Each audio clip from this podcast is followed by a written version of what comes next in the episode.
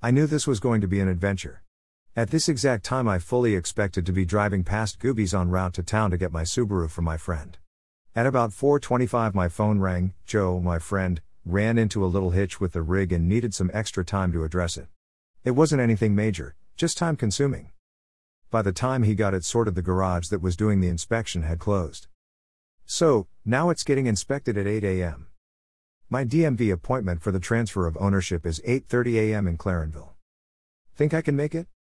Lol. So, off the phone with Joe and try to call the DMV. The DMV closes at 4:30 p.m. Guess what time I called? 4:31 p.m.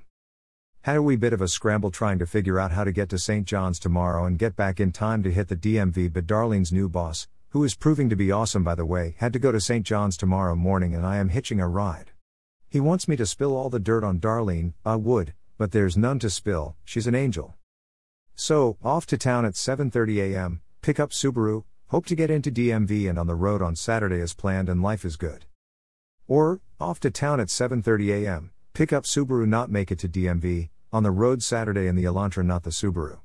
Drive back to Clarenville Monday evening, spend the night, hit DMV first thing Tuesday morning and back to Twillingate. Either scenario works, one is infinitely better, both see me shooting some photos in the Twillingate region Saturday evening. Life is good, it's interesting when it's hectic lol. Upwards and onwards.